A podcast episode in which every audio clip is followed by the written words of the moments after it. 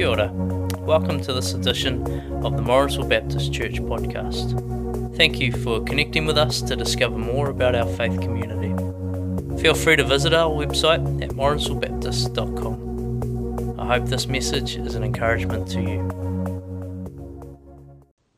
Hey everyone, for those that don't know who I am, um, my name is Veronica, and I just wanted to jump on and um, say a quick little testimony, something really cool that God has done um, just a few weeks before lockdown.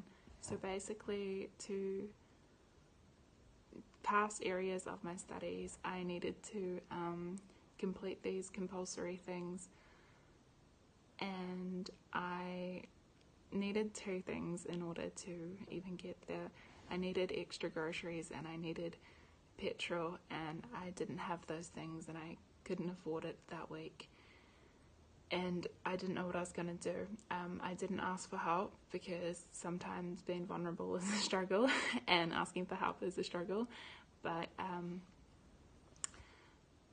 yeah, I so I didn't tell anyone. I didn't mention it. Didn't even bring up anything. And it was the day before I was meant to go, and I just figured I I wouldn't go, and I don't know what would happen.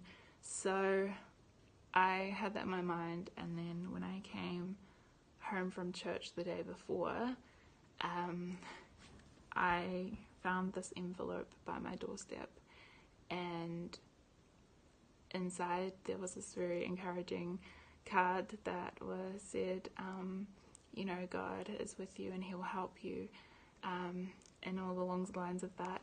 And and with it was a grocery voucher and a petrol voucher, the two very things that I needed, and I was completely blown away. I just kidding, I had a fat cry when I got inside, but um, yes, I just thought that was just really encouraging and just crazy considering I didn't tell anyone, I didn't mention anything, and yeah, it, God provided. And so the moral of the story is not don't ask for help and hope that it shows up at your doorstep. It's that God is good and He will provide, and He is just, He's there through, you know, the big details and the small details of your life, and He cares, and you don't need to, to worry about things. So I hope that that was encouraging to you guys um, just as much as it was encouraging to me um, and still is encouraging to me. So, yeah. See ya.